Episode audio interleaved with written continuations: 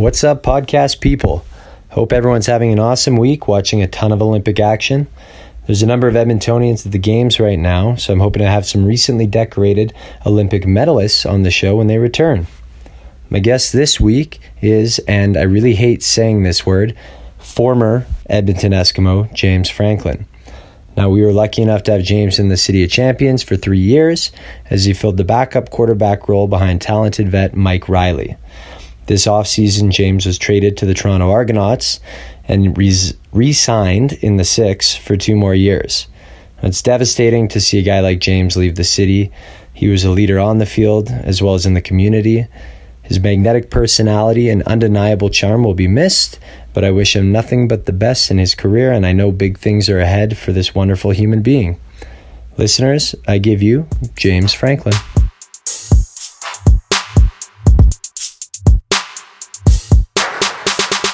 And we're live, sitting here with James Franklin. James, thank you so much for joining me today. Really appreciate the time. I know you've had a lot going on lately, um, so it means a lot to me that you're that you're here today. What's yeah. going on? You're looking good. Thank you. I've been uh, training, um, in particular, for something that I never thought I'd be training for, and that's the. Uh, so when we have our daughter coming up, you know, and we're gonna have take pictures and stuff when she's born, and we're going for a natural childbirth. But one of the things that we're gonna do is skin to skin. Yeah. And so Kaylee, you know, is gonna do skin to skin, and I am too. And so Kaylee told me, my wife, a couple weeks, months ago, was like, you better be ready because you're gonna do skin to skin with her too. So I've been doing extra abs, I've been doing extra cardio to make sure if pictures are taken, I'm gonna look extra good doing skin to skin with my daughter. well, don't get too hard. Like she's gonna be like, oh, you're uncomfortable. Give me back to mom. That's true. I gotta soften up a little bit. So, so how far out are we from uh, from the baby Franklin? Um, just under two weeks. Two so weeks. official due date's March fourth, Yeah. but we're probably, I mean, sooner or later. I mean, it, it's just a rough estimate. I'm predicting between February 21st and 23rd, which Mm-hmm. is you know a couple days from now. Yeah. So uh, I'm pretty excited, but whenever she gets here, she'll get here. But we're making sure we we've been doing um, so it's called the I've been reading this book called Husband Coach Childbirth, the Bradley Method. So just learning a lot to kind of educate myself on making sure um, things that I kind of know what to expect and, and have a rough idea of you know what to do. And I've really been enjoying that. So just kind of been preparing and relaxing and you know getting excited for when the day comes. What are some things that you've learned in preparing for this that, that you never expected to know or, or totally surprised you? Well, uh, the amniotic fluid that the baby is in is pee.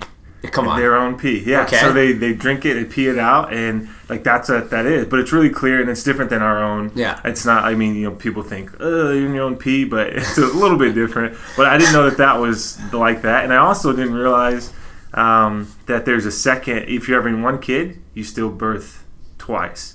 The first time is a kid, the second time is a placenta Okay. which I, I didn't know that. Yeah. So I've been learning things like that that are really cool. They're kind of interesting at first, and you think like, oh, that's gross. But then once you understand it a little bit more, it makes sense. Okay, well, I've already learned something today, so it's a success. what about like what about like um like broad spectrum, like about being like a father, about humanity, or or you know about just being a good example, things like that. Yeah. Well, one of the big things that my wife and I really taken into this is like we everyone says when you have kids your life's over. Oh, they're going to control your lives. You're not going to have time to go to the movies or go out to dinner and things like that. And we understand that it is going to be different. It's going to be a huge life change, but we don't want to alter our lives completely around them. And I know that sounds kind of harsh, but and when we took our vows, we vowed to each other. Um, and we're very spiritually based, so we we have a lot of um, a lot of drive from that. But so when we have our daughter, like we're gonna love her, we're gonna pay attention to her, we're gonna give her what she needs and, and everything like that. But you know, we still want to get her used to the lifestyle that Lord willing she'll be in. Uh, years from now, she'll get used to. So if we want to go to a movie, you know, we'll try going to a movie, and then if we have to go out to feed her, we'll go out to feed her. But Right. we're not going to let that deter us from from doing that. But I've just been so excited uh, just to, to get to be a dad. Yeah. And I know everyone says, you know, you'll it'll change you, and you'll never expect uh, what how you're going to feel and things you're going to want to do being a father, and especially having a little girl. Uh, and so I'm trying to prepare myself, but uh, I'm just really excited about it. I'm trying to stay positive, just because we we've heard a lot of not necessarily negative, but more so things like, oh, you know, prepare for this, prepare for that. Not necessarily in a good way. It's just like mm-hmm. you're gonna have to change a lot. Like we get that, but we're excited for that change. Right. So we're we're just trying to to keep an open mind and also just keep a positive attitude. Well, it's the perspective of like you get to do it versus you have to do it. Yeah. And I don't think that's harsh at all. Like that you're not making your kid number one. You're still vowed to each other because I think this is like a common theme that's coming up more and more. Like I've seen a few articles saying like, look, like don't make your kid like your top priority. Your still top priority in any situation is you because Yeah. if you can't take care of yourself, you can't take care of a kid, right? Very true. Um, and I also heard a really interesting take on it from a guy named Jordan Peterson. He's a professor at the University of Toronto, and he said one of his principles is don't let your kids do things that make you dislike them. I like that. Right? Like because like you know. It, if your kid is constantly misbehaving, no matter how much you love them, like uh, you know, feelings of contempt can come up, and it, you just almost like that love hate boundary is so thin sometimes. You know, the people that are closest to you can frustrate you the most. So Yeah. set the precedent early. Like, don't let them do things that make you think they're a jerk. Right? Yeah, that's what I just learned, or not learned, but it kind of clicked in my head. Like I love dogs, and whenever we went over to our friend's house a couple nights ago, and they had a dog, and he was well trained. Um, and they told him once, and he listened, and I was just like, you know, it's it's re- pretty cool. Um, whenever they're puppies, you have to make sure you discipline them, and it's hard because they're so cute and adorable, and you Yeah. don't want to discipline them, but you do it when they're young, and then when they get older, they'll listen. And then he said, "Yeah, it's the same when you have kids. You know, you know if you want to be a certain way, you got to put in the time and effort in the beginning, and then when you get older, you have to tell them once, and they'll do it. And Yeah. so uh, it's kind of a funny analogy, but it made a lot of sense. And just got to be willing to put in that time and effort. And like you said, or like he he had said, you don't want to let your kids do things that make you not like them. And Yeah. I definitely want to like my kids. So I, I can tell you're really pumped to be to be a father, and that makes sense because your biggest role model in your life is your father, correct? Yeah, yes, sir. That's right. So, yeah, is, first of all, is he a grandpa yet, or is this Oh, his yeah. first grand? He is. No, so he's. Uh, I've got three older sisters, Yeah. and they all have kids. So I'm the last one. You're the baby. Oh well, he says he's the baby because he never leaves mom. Yeah. But yes, I'm right above the baby. I'm the youngest one, and I would say he's most excited about mine because I'm, I'm clearly the favorite out of my family. so, uh, but no, I'm the last one, and he has. My older sister has two kids, a boy and a girl. My middle sister has a boy, and my younger sister has a boy. And so, I'll be the last, and uh, they're pretty excited. But for my wife, she's the first one in her family of her siblings to have kids. So her parents will be first time grandparents. That's really exciting. So, your father was a huge, um, huge role model for you and a huge influence in terms of your career path and playing professional football.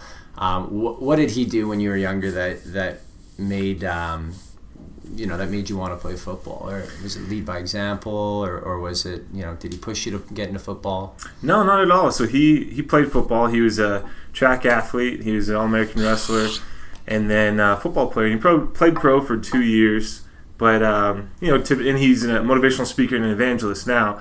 And so, kind of wanted to always follow in his footsteps because when I was younger, I saw how he interacted with people. He's a big people person. He would make them smile, make them laugh. I mean, he could become friends with anybody.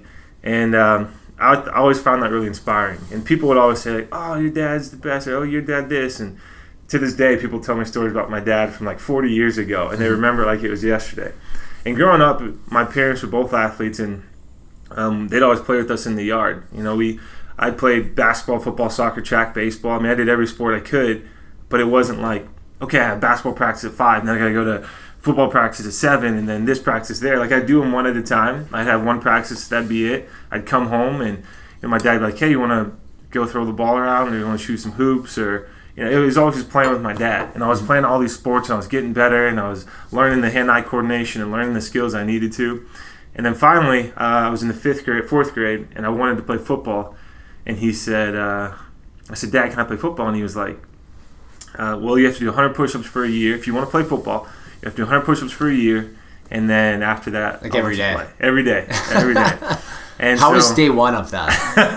How many- did you I get took to a lot of 100? breaks. I took a lot of breaks. I got to 100, Yeah. but it was like you know I'd pop out 15 or so, Yeah. and then pop out another 15. But then after I got over like 50 or 60, I had to start doing them like five, 10 at a time.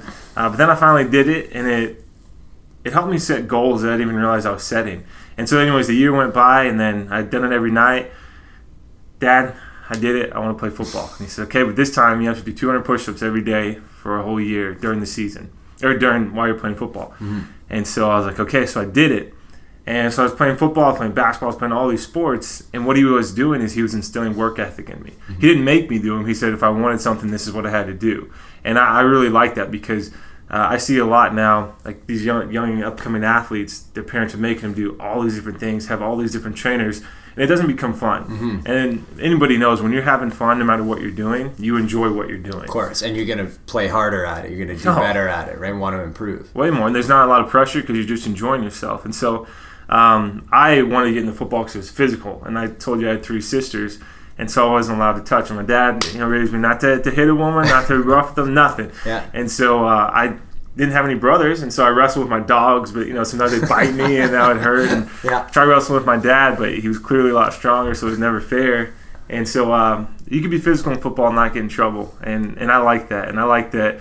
You know, it was the biggest team sport in America, and it was a it's a team it's such a team sport. You have, learn how to work together. You have to learn to work together mm-hmm. with people from so many different backgrounds, from different upbringings, different beliefs, uh, but to achieve a common goal, and that's what really attracted me towards it um, and seeing how my dad was able to interact and, and reach people and work with people. He said he learned that through sports. He learned to work with you know, random people from everywhere around the world through sports and football.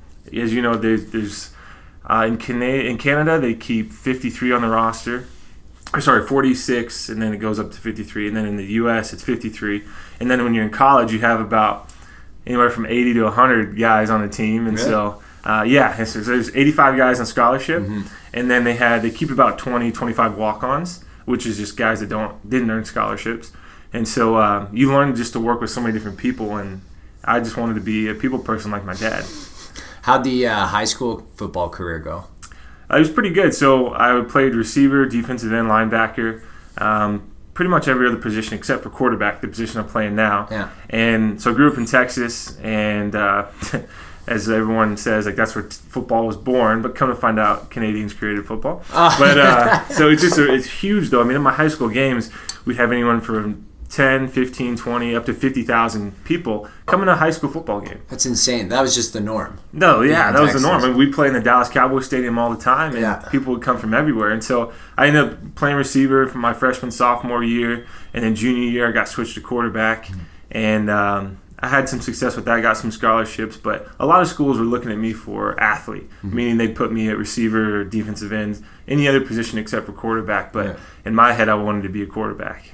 Was that uh, is, does that look like a sorry? Is that looked at as a positive, a guy who can play multiple positions, or do they really prefer at that point that you specialize? Uh, a positive if you're trying to get scholarships to colleges, because then, um, say you, you're playing receiver and you might not be the best receiver, but you're a really good athlete. You have really good ball skills. You can mm-hmm. change speed really well. So a, school doesn't want you for a receiver; they want you for a defensive back. Mm-hmm. Um, and so if you're as long as you're wanting to go for just to get a scholarship to be on a team for any position, that is good. But if you want a, a specialty position, um, it's not the best thing because then they're probably not going to give you a chance to stick with that position because they have a different plan in mind for you. Right. So, what drew you to the quarterback position when you were playing all these other ones? Was it the, the case of you want what you can have? a little bit, yeah. And um, but a lot of it was it was the toughest position mentally, like responsive. Okay, so let me rephrase this because I've gotten a lot of slack for this over the years. okay. So physically, not the toughest position. Right. I mean, that's unless like, you really got a bad O line, right? yeah. If you have a bad O line, it's terrible. But as far as responsibility, the quarterback has the most responsibility, and that doesn't mean it's the toughest position. But there's just a lot of mental strain and, and sometimes pressure because you have to know what everyone's doing on offense. You have to be able to predict what they're doing on defense, make a throw on time, uh, manipulate around in the pocket. And so, uh, but I wanted to play it because it, it was a tough position. And at the time, like receiver and defensive end, that was easy for me. And that was tough. And then when we would win or lose games, the quarterback would get the blame, whether he deserved it or not. And I felt bad because I'm like, man, why are they all, they're killing this guy for yeah. losing the game? Or like, why are they giving all the glory when, or he's taking all the glory when it was like a team win? And so I wanted to be the guy in that position to take the heat, but also share the, the wealth as mm-hmm. far as, like, hey, it wasn't just me. Like, it was receivers, the O line, the defense kind of thing and that's what drew me to want to play quarterback because naturally it is a leadership position, mm-hmm. but I wanted to be able to, if we are going to take the blame, take the heat, I wanted that to be on me instead of someone else. And I wanted to make sure everyone got credit for a win. Everyone got credit for, for doing something that, or accomplishing a win and not just the quarterback. Right. Did that drive to want to be a leader, did that come from your dad? I would say so. Yeah, a little bit. Um, he never pressured me to to get into football, to get into sports at all. Uh, he never pressured me to um, get into speaking or, or anything. It- It's just how I saw people react to him. You know, I was like, man, that's that's cool and that's motivating. I mean, people. He's not making anybody do anything. They're just deciding to respond or to follow him. And I thought that was really cool because you don't see that very often. A lot of times, people are forced to do something, but going on their own will um, to follow somebody, that's not something you see every day. So I, I saw him, people responding to him so well that I thought, you know, that'd be really cool if I could be, do that one day. I could be like him one day. So yeah, I'd say so. He, he did have a pretty big impact on me wanting to be like in a leadership position So when did you get your first chance to play quarterback? in high school or college. Well, regularly. Oh, uh, well, kind of with my dad. So he in track and field, um, his main thing was the javelin. So he had a cannon. So then we go to all these like different church camps, sports camps, and everyone knew that he played football before and that he could throw the ball really far. So we would go, and he could throw a football 85 yards. So we would go, you know, 60, 70 yards away, and then he'd launch it, and all the kids are down there, ah, and they're jumping up for it. And then But you're like a foot taller than everyone. yeah. My Yeah, ball. unfair advantage. Yeah. And then they instead of like someone else running it back, it was my dad. So like James, run it back. Yeah. So I'd run it back, but as a kid, and I was a pretty chubby kid too, uh, 60, 70 yards, that's a long way to run. And then I have to run that back. Right. So then I, I started thinking, I'm going to start throwing it back. So I was at 20 yards and then 30 yards, and finally over time worked my way back, and I developed a little bit of an arm. And Yeah. so Was he coaching at that point, or were you just Oh, doing no. what you thought was right? I was just doing what I thought was right. Yeah. I saw what he was doing. I'm like, I'll try and do something similar. And uh, so then I developed a little bit of an arm. And then first time I ever got to play quarterback was my freshman year uh, in high school. And our quarterback, he was kind of struggling a little bit, banged up. So they put me in. And I got to throw it a little bit, and we won. The, it was like the last two games of the season. They're like, "Okay, you, can play, Yeah. you know, but we'll keep you at receiver so you can move up to varsity." And so I played receiver, then finally played quarterback. But it was my freshman year, I remember, and he was uh, our quarterback was a little banged up and kind of struggling, and they thought, you know, why not try James? Yeah. So you get to university, hit some injury problems, eh? Oh, definitely. But it started off great. I freshman year I got there, I worked my way to the backup position. Uh, I got to play in about three or four games and did okay. Didn't do terrible, didn't do great. Then the next year I was my first year starting, and so I had a really good season. Um, I totaled 3,000 passing, 1,000 rushing, and I was on all these like preseason watch lists for the following year. I mean, teams were telling me if I were to play as well as I did my junior year, third year at university, as I did my second year, I'd get drafted in like the top three rounds in the NFL draft. Yeah. Like, oh, all this different stuff. I'm like, oh, this is sweet. So I'm training really hard in the off season and doing great. And then I tear my labrum in my throwing shoulder. So What happened? typically, You get hit? no, it was, it was in practice. I was uh, running. I fumbled the ball, and so I dove out to recover it. And my hand was on top of it. My shoulder was elevated. Then a guy came and landed on my shoulder, and just heard the snap, and my arm was like a noodle. and so uh, this was about three and a half, four months before the season was starting. And this was my big year. This What was was my, going through your head at that time? uh, well, when it happened, I first thing I thought was, okay, injury or labrum injury. What's the, what's the recovery time? So I looked it up, Yeah. and it's anywhere between six to nine months for throwing athletes. Right. Like, man, that is insane. Like, I, It's too long. I don't have that much yeah, time. I was thinking, okay, I can come back half the season. And I'm like, no, I got to take it one step at a time. So I was killing the rehab. Mm-hmm. I, mean, I was doing rehab like six hours a day. I was working on flexibility. Obviously, after the surgery, I had to make sure it healed. Then I worked on flexibility and then strength. Mm-hmm. And I was coming back. And then I started throwing a Nerf football in two and a half months. I'm like, okay, Who are you throwing to? the, one of the trainers. he got his hands got way better that off season because he was catching a lot of nerf balls. Yeah. And then the season was about to start. We had about a month away. Then I started throwing a football, and in my head, I just kept thinking, "This is the year. You know, I'm gonna get drafted. I'm gonna make millions. I'm gonna win all these different awards and get all this attention." So I made it back for the season. So record time was like three months. That's incredible. And I, I was pumped. And some people thought I rushed it back, but I was like, no, I'm good.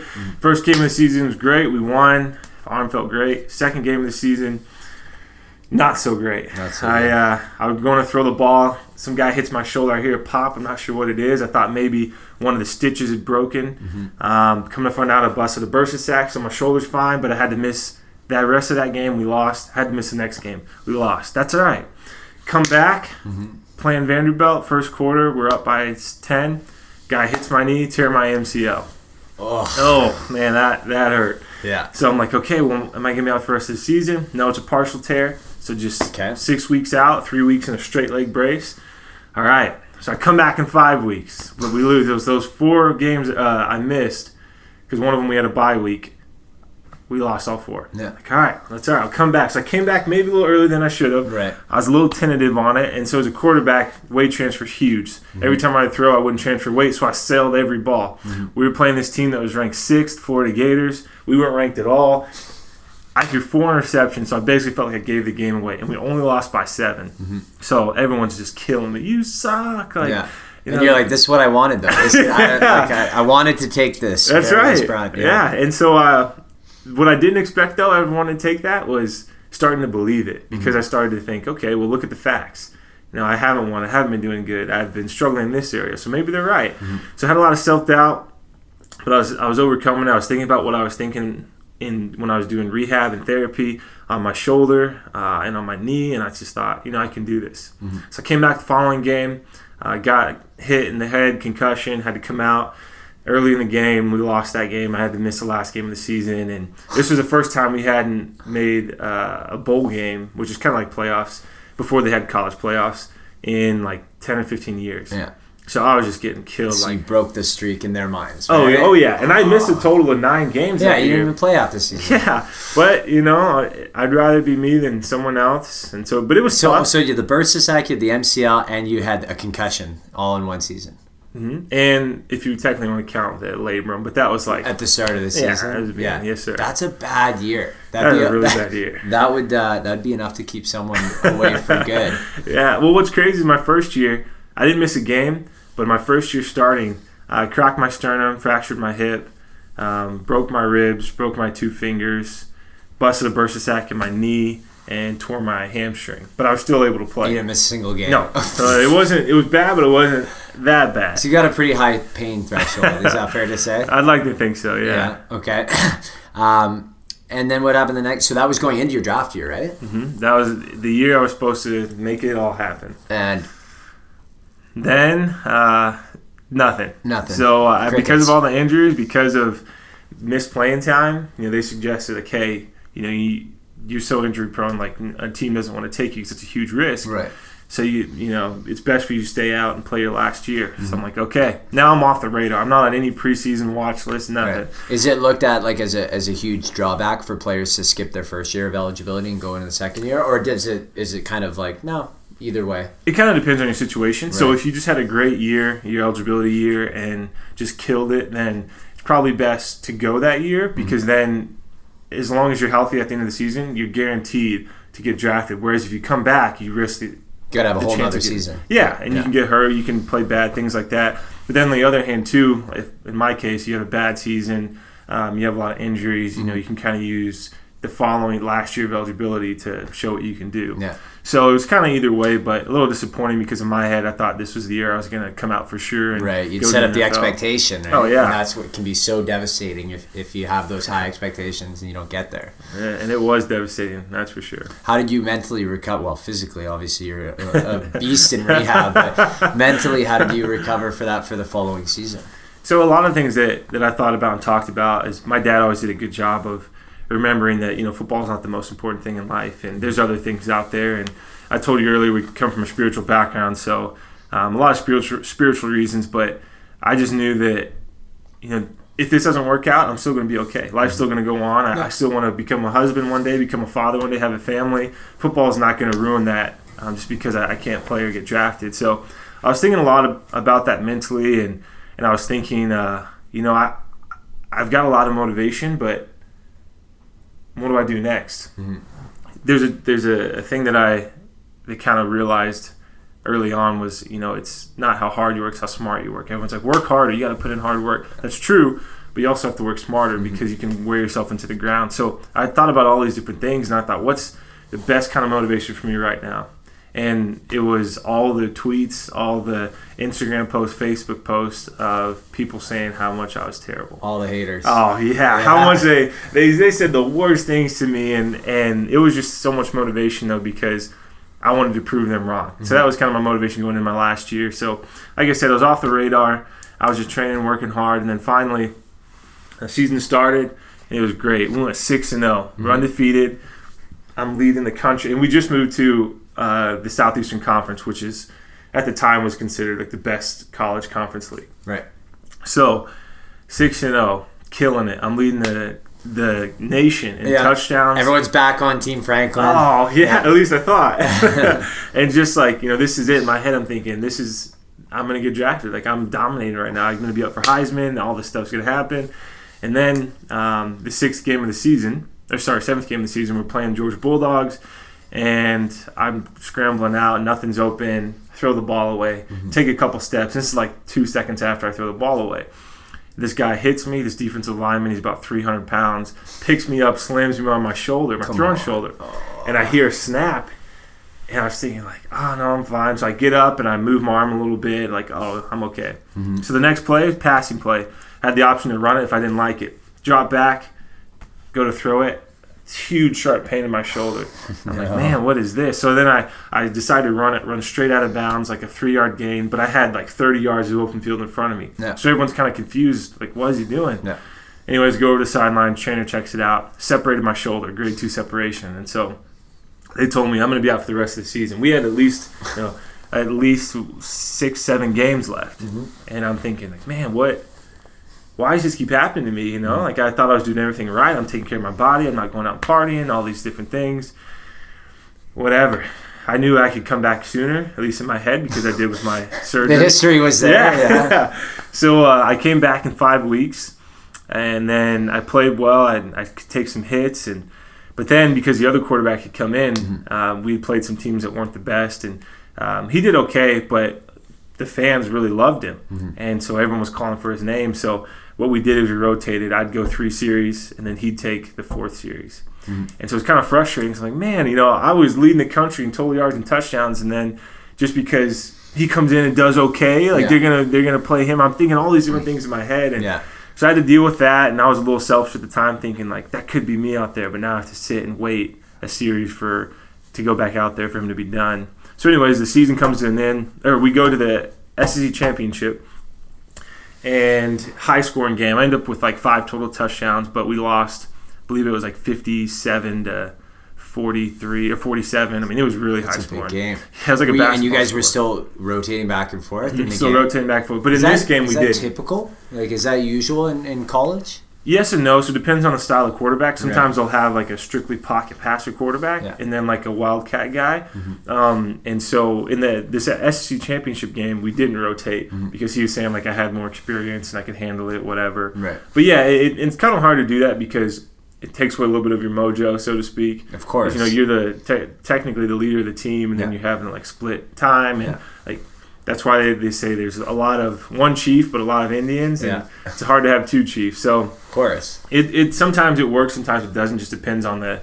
the personalities that you have on the team and mm-hmm. whatnot. But so that happened. We ended up losing that, but we went to the bowl game. And in the bowl game, though, it was big. So if we would win this game, we'd tie for the best record in school history. Okay.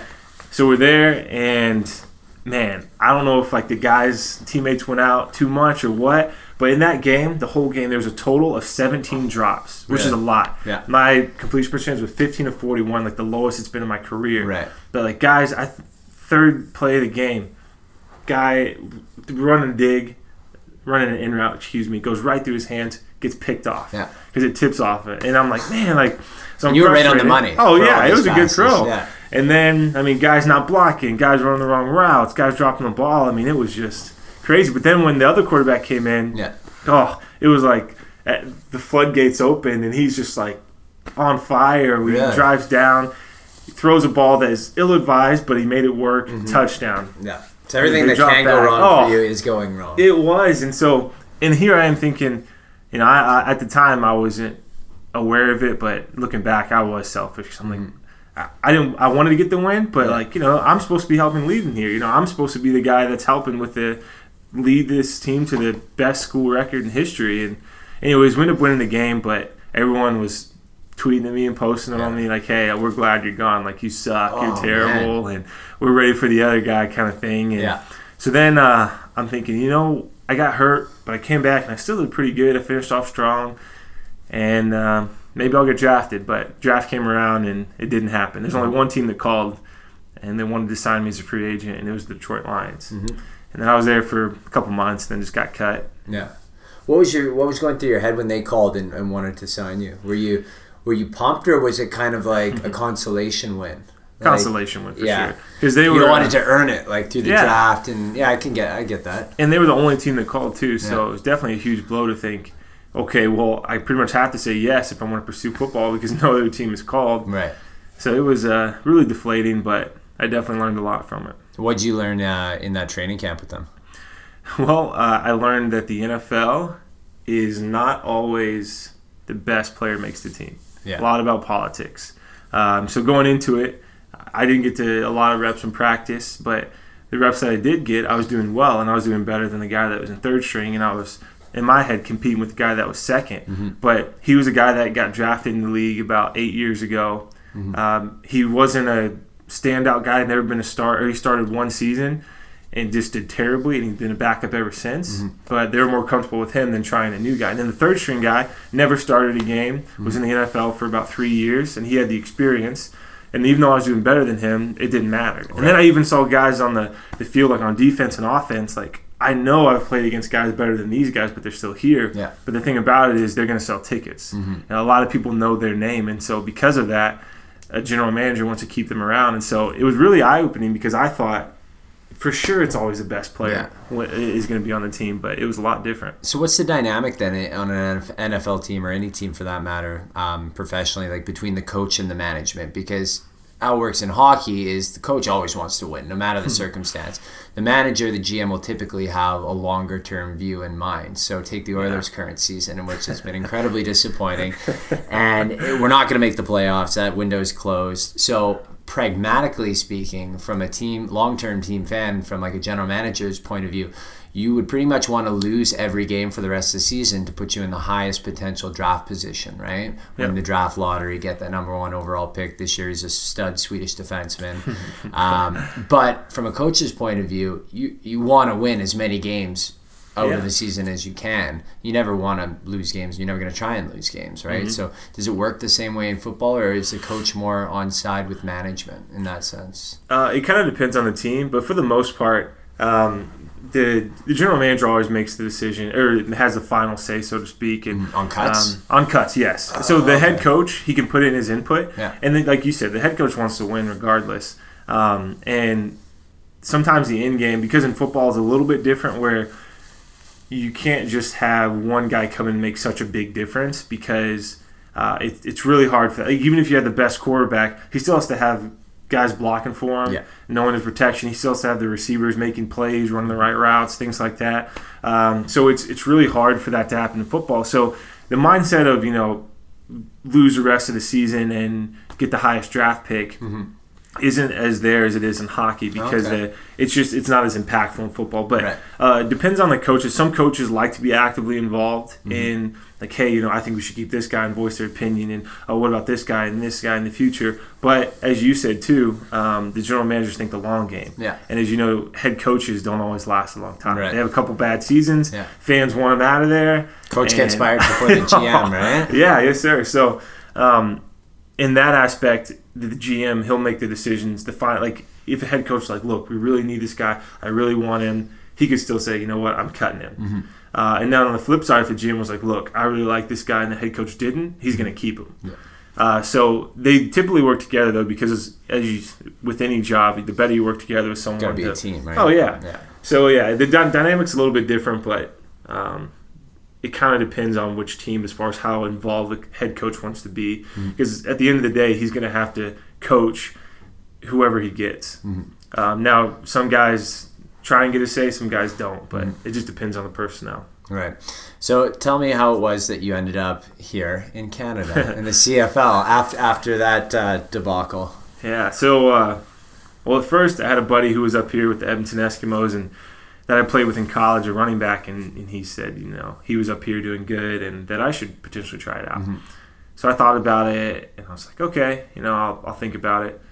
And then What, what was the CFL? Sorry to jump in, but what was the C- what was the CFL to you before that conversation? Was it even on your radar? Had you even put any thought into it? Did you know what it was? no idea what it was. Really? I thought it was like a, a European football team. I mean, I, I feel terrible. May as, I may as well be, right? Like you're in, you're in football mecca down there. Like why would you be looking elsewhere? Yeah, and that's the, the perception that I got because when I started to look into it and do some research, I got a lot of people saying or or a lot of comments saying it's a D league and it's not very good. But I still didn't know it was in Canada. I was still thinking it was in Europe, and so then I called uh, a while ago when I was in college.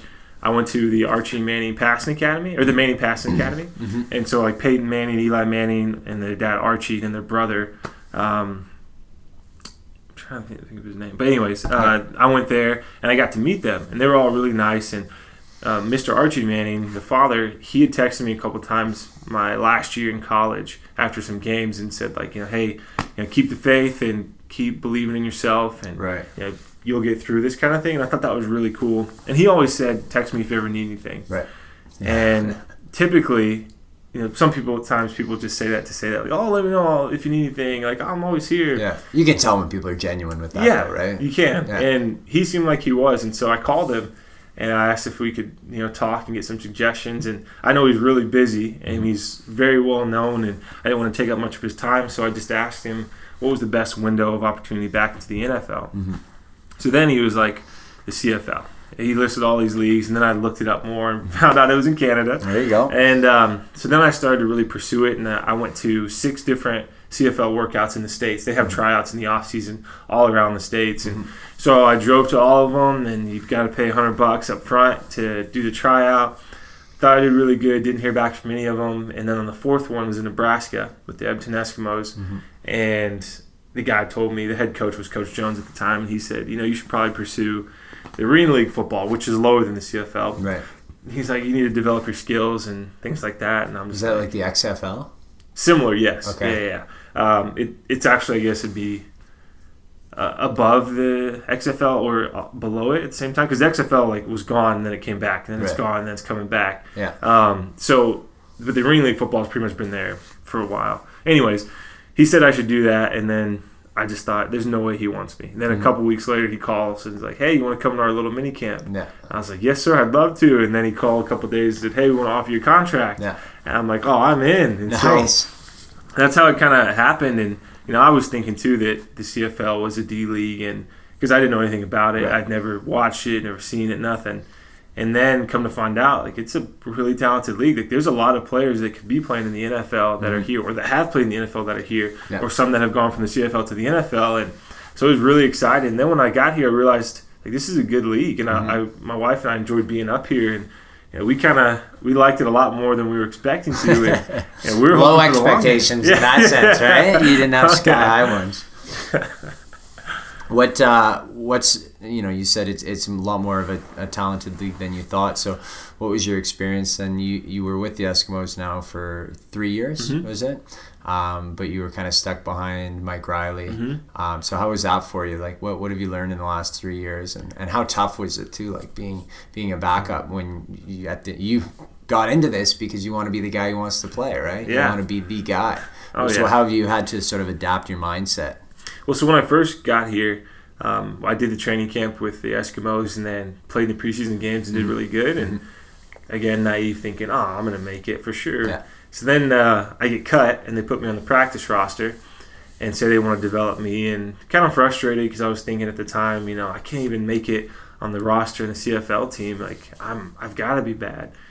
And then first game of the season, Mike O'Reilly gets hurt, and I get moved up to basically the backup now. And the backup that was before me, he was now the starter. Right. So he played a couple games, did good, did bad, and then they let me play some.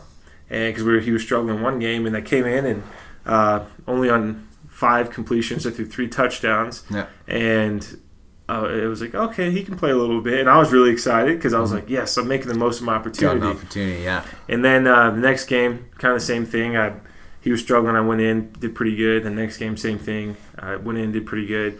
And finally, I got to start. Uh, I think it was like game nine or ten, and I did. I was fortunate enough. Everything was working well. Special teams, defense, offense, and I did really good. And we won that game. And then Mike came back and ended up starting again. And then I got to solidify a backup spot. Mm-hmm. But I had this experience, and so I was really excited. And, and, I knew that I just had to wait and be patient. And the following year, um, I only got to play one game, the very last game of this regular season. Yeah. Uh, but I did really good. Mm-hmm. I was fortunate enough to do really good, and I threw four touchdowns in the first half, and then I'm like, okay, still just being patient. I have one more year in my contract. Yeah. So then uh, this past year, 2017 season, um, I got to go in just a couple games. But again, I was fortunate enough to do mm-hmm. really good, and and then now I'm, I'm going to Toronto, um, and Ricky Ray, his, he's coming back, so I'll be the backup, and mm-hmm. hopefully have a chance to compete and maybe beat him out. And if not, hopefully it's just one more year. I have to wait, but just right. trying to be patient. And, but what I learned a lot from Edmonton was uh, how important it is as the backup not to cause controversy because, as I said earlier, that saying about there's one chief and a lot of Indians, um, you can't have two chiefs. And right. thinking of the bigger picture in college, I was selfish and I was one that guy to be me. And I was a starter and I got hurt, so I shouldn't have this taken away. But how much that affected the morale of the team because mm-hmm. everyone has different relationships. I didn't. I wanted to make sure I didn't do that here. And being the backup, you kind of have the hardest job and the easiest job at the same time. And what I mean by that is, yes, you have the easiest job. You don't play, right. but, but you you're the next guy up. So you're not playing the game. You're still getting the benefits of being on a good team and winning and all mm-hmm. this other stuff. Get to be healthy. But then it's the hardest job because you don't get nearly as many reps as a starter does in practice. Mm-hmm. So I mean, sometimes during the week you'll get maybe a total of five reps where the starter gets anywhere from 50 to 70 reps. Yeah. So a lot more experience, but you have to know what to do on every single play if you put in in that position. If you put in, if the starter goes down and you're going in, you have to know what you're doing. And right. so um, I learned just to make sure I'm prepared, even though I knew I wasn't going to be starting. I knew I wasn't going to be playing yeah. at the beginning. I still had to be just as prepared. So my preparation changed a lot. Before it was like, okay, I know I'm not going to play, so I'll kind of slack off a little bit and mm-hmm. not not study as much. And, of course, yeah, yeah. So it was. Uh, I learned just a lot about preparation, a lot about being more of a team player, and a lot about. I saw the things that the starter Mike Reilly did mm-hmm. that were good, and a lot of things that he did bad, and I was able to learn from that. Mm-hmm. So I was able to mentally go through it and without having the uh, actual responsibility of right or, or credit of winning or responsibility of losing or making a mistake mm-hmm. but i was able to do that mentally and i felt like my preparation mentally really improved and uh, being a backup is, is hard because you want to play but it's also very rewarding mm-hmm. just because you can sit back and observe and analyze for when you get your opportunity to play How, is it tough though to put yourself in that position and say i would have done x y and z differently like when you're not there when you're not getting you know stimulated physiologically by the circumstances of the event right like it's yeah. easy it's easy to be the armchair coach and say like you know oh i would have thrown to the other side instead of that side but until you're in the moment like it's almost impossible to know right it is impossible to know and and that's the thing that i've tried really hard not to do is compare myself mm-hmm. uh, because i as a person too and again going from my spiritual background i try to compare myself to really anybody because everyone's life is so different. And even if they were to say, people were saying, oh, put James in instead of Mike. Well, it's impossible to know how I do in that situation mm-hmm. because, and I can't say that I could do better because receivers, they know who the quarterback is. Yeah. And just the different relationships, like psychologically, mentally, subconsciously, they're going to act differently. They're going to run a little bit differently or catch the ball differently or, or time their jump differently mm-hmm. with a different guy throwing the ball. So it's impossible to say that I could have done the same thing or better in that yeah. position because I'm not Mike and he's not me and I haven't gone through the things that he's gone through. So I try not to compare that I would have done this or I would have done that. Instead, I try to strictly look at the plays when I was live on the field on the sideline. I'd look at the plays, go through my progressions, and think in my head, boom, I threw it to him, mm-hmm. or I'm throwing it to him. And then sometimes Mike would, sometimes he wouldn't. Mm-hmm. But again, I'm not there out there on the field, so it's impossible to say. Right. So that was a good learning curve for me because I would say see those things, I'd take mental notes, and then when I'd watch the film, I'd think, okay, maybe I wouldn't have because I couldn't see the guy that was right underneath that would have picked it off. Yeah. Um, so it, it was tough to, to really not have the responsibility, the adrenaline, the psycho, uh, the physicalness of doing it, but mentally I was able to at least make it in my head to where I was making the right decisions and that I was developing and learning Right. from it. Was it hard then because you had evaluated like all your teammates based on watching them react to to Mike? Was it hard then when you went in and have them because you think you know what they're gonna do based on them, based on watching Mike with them, but now all of a sudden you're in and then they're acting differently than you've gotten used to them. Was was that a thing at all? Um, Or am I just digging way into way too deep into that? No, yes and no. So, like I was saying before, it's having a different relationship with them. Uh, some guys respond differently, and I'm. Uh, I like to say I can make friends with anybody or, or get along with anybody, and so uh, sometimes it was it was positive. Guys would joke like, "It's Franklin." They sing that little Franklin the Turtle Yeah. song. Hey, it's Franklin, and they joke and they do these different things and make it more relaxed. And so it was hard though because in practice I'm behind the guys, behind Mike when he calls the plays and he interacts with them, and it was different than when I would go in and interact with them. And so it took me probably a few games to realize playing to realize that it is different, but it doesn't mean it's worse. It doesn't mean that it's better. Uh, but I, I just had to be able to adjust to that because, like you said, I was looking for how they responded to him, how they reacted to him, but they did it differently for me. So until I was able to actually go through it, that's when I really realized that it's different, and the only way to prepare for it is being a part of it, not just sitting back and observing. So walking into a new dressing room in Toronto, do you know any of the players there already? No, I don't. Pretty much none, hey? No, nobody. How do you approach that? How do you go into, especially a team that just won, right, and try and try not to upset the balance? Well, what's your strategy going to be going into that room? Uh, I would say, well, what I've been thinking about a lot is just being quiet and keeping to myself because I'm, uh, I definitely consider myself outgoing and I want to make friends with everybody, but I also know that Ricky in the beginning of the season he's going to be the starter and I'm going to be the backup, and so going into a mindset of okay, I'm not trying to win, get everyone on my side, not his side, um, but just keep, keep kind of keep to myself and. Um, like I'll talk to the guys and everything, but not come across as arrogant. I don't want to come across as a know-it-all or that I'm about to be the franchise quarterback or anything like that. Um, just kind of keeping quiet and getting to know the guys and um, really just working really hard. I, I enjoy working when nobody is looking. When I work when people are looking, I feel like I overthink it. I feel like they think I'm doing it because they're looking at me. But uh, I, so I always That's feel, yeah, Yeah. I always feel like I'm just doing this for show, even though I know I'm not. So uh, I like to, to put in the work whenever I am by myself because I just think about a lot of the things that I've been through and a lot of things that I want to accomplish. And it just motivates me to keep going harder and harder. If I wasn't doing football, I would totally be doing boxing. Because I'm telling you, all the aggression that I have inside and like the frustration, I'd lo- I would love boxing. That's right. I went to that boxing class. Right Yeah, it was got- the best. You got a hell of a punch. I think you could you could certainly uh, pursue that as a career. Um, so is it is it good? Do you know Ricky at all? Have you met him before? I've met him after games, Yeah. which is kind of funny because the last couple of years I've gotten to play a little bit, and we played them.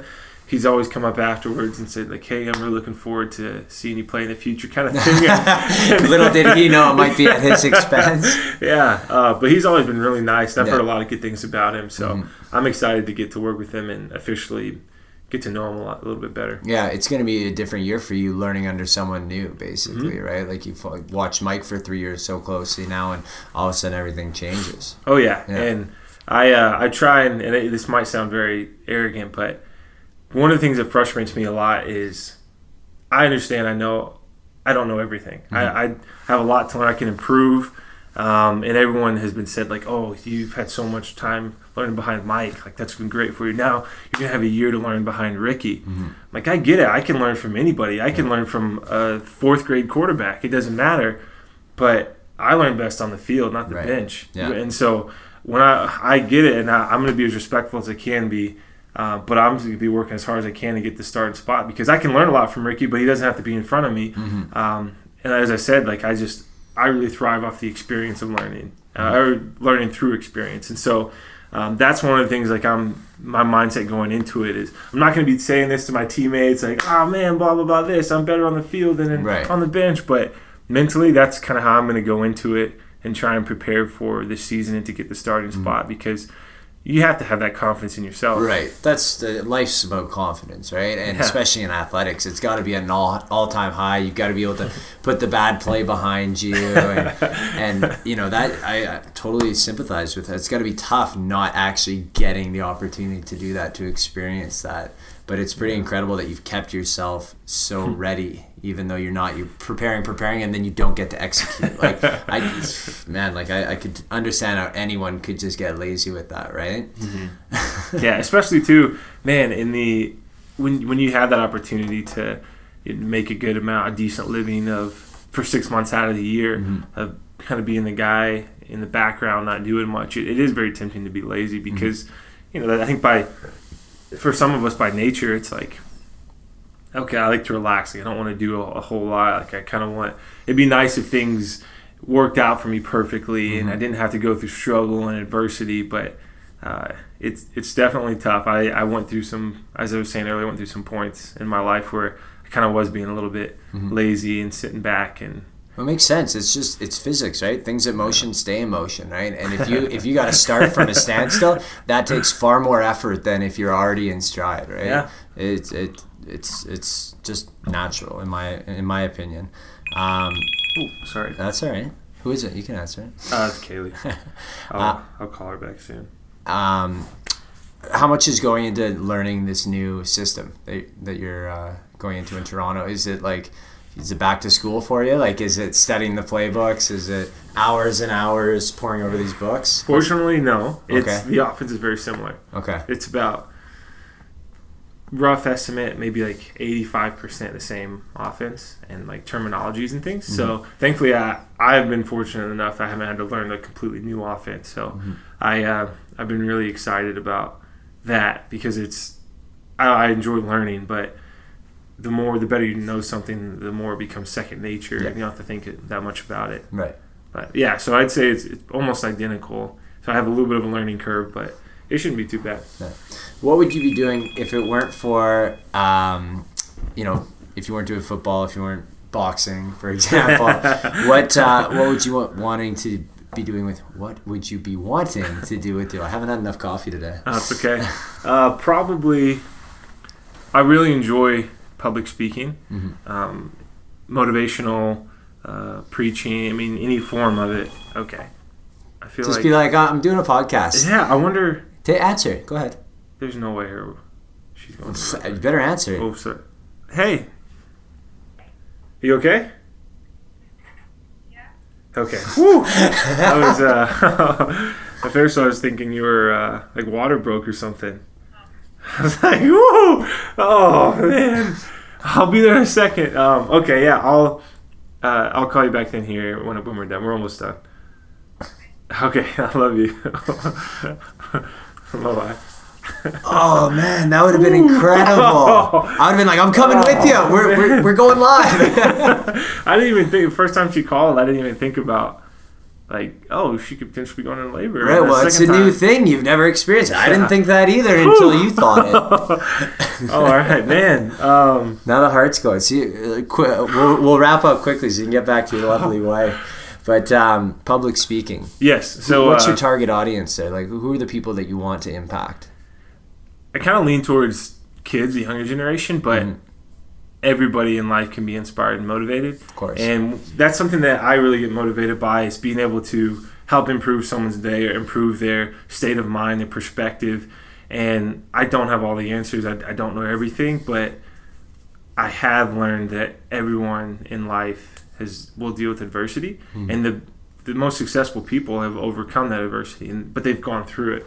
Um, you know that I believe there's a saying about how uh, or iron sharpens iron kind of thing. Yeah. Um, but when we, whenever we go through something that's difficult, something that's tough, sometimes it breaks us. You know, we we start to believe differently than what we initially did believe, and it's it's difficult because when we think we can do something and then we think that we can't, we're very hard on ourselves. Mm-hmm. Everyone is their own hardest critic. I mean, that's one of the thing in sports is always bothers me is when coaches get on a guy for messing up. Like if I throw an interception, Yeah. I know I'm not supposed to throw an interception, and I'll beat myself up about it. Yeah. And then you're gonna tell me like, "Hey, that's terrible. You can't do that." I'm not like, "Oh, you kidding me? I thought I could do that." Oh no way! Thanks Yeah. for the input, coach. I know. And so, but when we go through our, our adversity in our life, that's what it can feel like the world's going to end. Mm-hmm. It can feel like this is the most important thing right now. Even if it's in high school, if you get dumped or you go to your school dance Yeah. and you mess up, it feels like life is over. And Yeah. so when we get older, we typically learn that. But when we're at a younger age, sometimes it's harder for us to understand that. Of course. And you don't have the perspective Yeah. of years of life, right? You think everything yeah. happening is the most important thing that's ever happened in the universe to anybody. Yeah, no. Especially, I mean, your your data is up. You can't send or you can't get on uh, Instagram or Snapchat without Wi-Fi. So it's like all these things that seem so life threatening. Yeah. Um, so that kind that's why I kind of lean towards the younger Mm-hmm. generation because I, I hope to impact them and influence them, give them a different perspective. But uh, really, anybody who's willing to listen and to try and help inspire someone to accomplish something they never thought they could. Mm-hmm. Because it's hard when no one's on your side, uh, but when you believe in something, nobody can take that away from you. Of course. There's this. Uh, I heard this in a song before, and I really liked it. They said, "Anyone can take your life, but not what you believe in." Mm-hmm. And I found that to be very powerful. And if you can, if I can help someone believe in themselves or believe in something they want to do, Mm-hmm. Then I'm all for it. So I, I really enjoy that, and the the people person aspect of it from that I got from my dad. He's a big people person.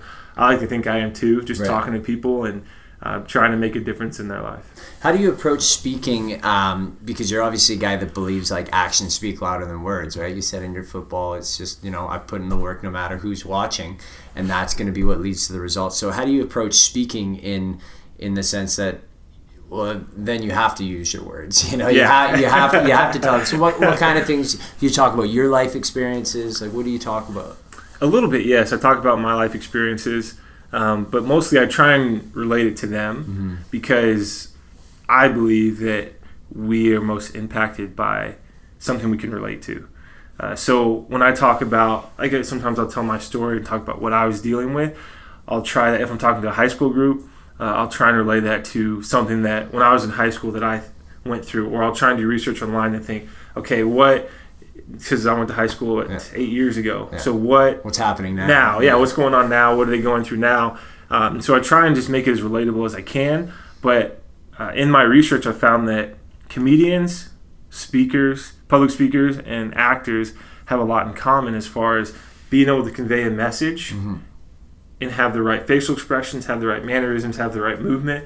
And so I try and do a good job of whatever I'm talking about. Um, explaining that almost like physically, like with the hand movements and Right. gestures, uh, but then also standing in a confident manner because you know when you when you watch a performer on TV, Mm-hmm. uh, it's like they know what they're doing. A, a, a veteran performer, Yeah. like a, everyone watched the Justin Timberlake on the Super Bowl halftime show, Right. and he obviously knew what he was doing. He looked comfortable and confident.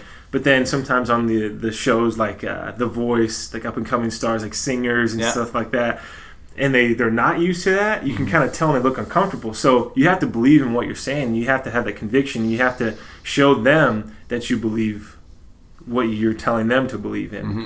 uh, and that's that's kind of difficult to do at times, especially when you haven't done as much research or or you're not as prepared as you'd like to be. Life gets in the way Oh, sometimes. It does. Yeah, you got to get all these different things out of your way and until you can get it done. But Yeah. yeah, doing research is probably uh, one of the biggest things that I try to make sure I know, so that way when I make a, an analogy and give an example, it's really relevant to them, Right. and they feel like they can connect and they can whatever I'm telling, they can substitute my name or substitute uh, my career for their name or their Right. career. Yeah. What's the saying? If uh, if you fail to prepare, you better be prepared to fail. Oh yeah, So- Yeah. something Oh, like that. That's right. I've also heard it is failing to plan is planning to fail. Yes, Yeah. that's a, that's a, I think that's a better one. um, so you said that you know you constantly hear from people that that your dad changed their lives, Mm-hmm. and you want to be someone that impacts people really positively as well.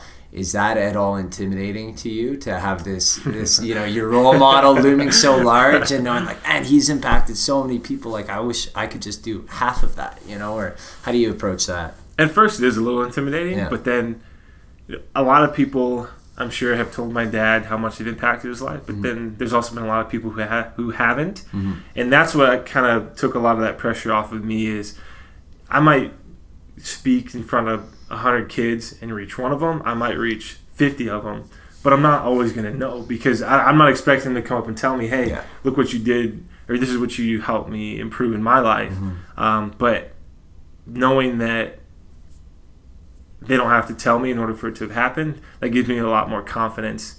Uh, and takes a lot of the pressure off of like okay I got to impact guys just like or people just like my dad did Right. uh, and it, it was it was tough at first because I, there was no way to know, and how was I to know if I impacted any of these kids? Yeah. Uh, and then it's kind of been cool. So just even in the past weeks after I signed with Toronto or re-signed with Toronto, I got messages from kids that I spoke to that when they were in high school and like, hey, I've always been pulling for you, and I remember you, know, you told me to never give up on this or whatever, and it seems like you're not doing that either, or Mm-hmm. you're not giving up on it either.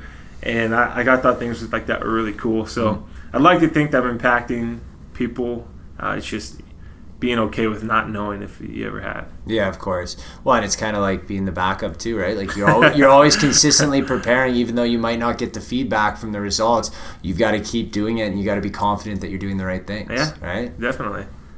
Uh, you got to be confident and you have to uh, have a plan and, and try to execute that plan, but also be willing to adjust because, as everybody knows, things don't go according to plan Yeah. every time. Just appreciate the things that uh, that are happening to you at the moment. Yeah. Is there anything you want to leave uh, the listeners here with? Any words of wisdom from the wise Franklin? I don't know if I'd say wise, but uh, man, no, I, I really appreciated this. I, I, I've learned so much, and and I always hope that something I can say can relate to someone else and help impact them. And uh, I don't know, I've just been, just been, been myself and trying to think. Man, that's that's a good question. I should, man, I should have thought of something like yeah, that before. no, no problem. I mean, the past hour is is a wealth of information and a wealth of wisdom. So, not to put you on the on the spot there, but you know, we wish wish you the not, nothing but the best in Toronto, and sad to see you go, but super pumped for your opportunity. Um, and yeah, it'll be it'll be watch make watching the Eskimos a little tougher, knowing that you're that you're not there ready to jump in the action, but uh, certainly be pulling for you no matter what happens, and and just grateful to have you have been in the community for the last three years. It's I know it's the waves of your of your presence have, have impacted a lot of people, whether you understand that or whether you're aware of it or not. So thank you very much. Oh, I appreciate that, and I've been really excited to be here in Edmonton the last three years, and and we're having our daughter here, technically in St. Albert, but That's right. Some great people come from St. Albert. that's all I've heard. But no, I've really enjoyed it. I appreciate the, the time and the kind words, and you know, hopefully, who knows, maybe in ten or fifteen years, might do it again, uh, and see see where I'm at in life. See if I've gone on and helped win a bunch of Grey Cups, or gone Yeah. back to the NFL, or just played another year and hung it up. You never know what's gonna happen. That's right. All right, James. Thanks for coming, man. Yeah, thanks, Shane. Later. As always, guys, it means the world to me that you tuned in and listened. If you like what you heard, go on iTunes, leave me a rating. It would really mean the world to me. Have a great week.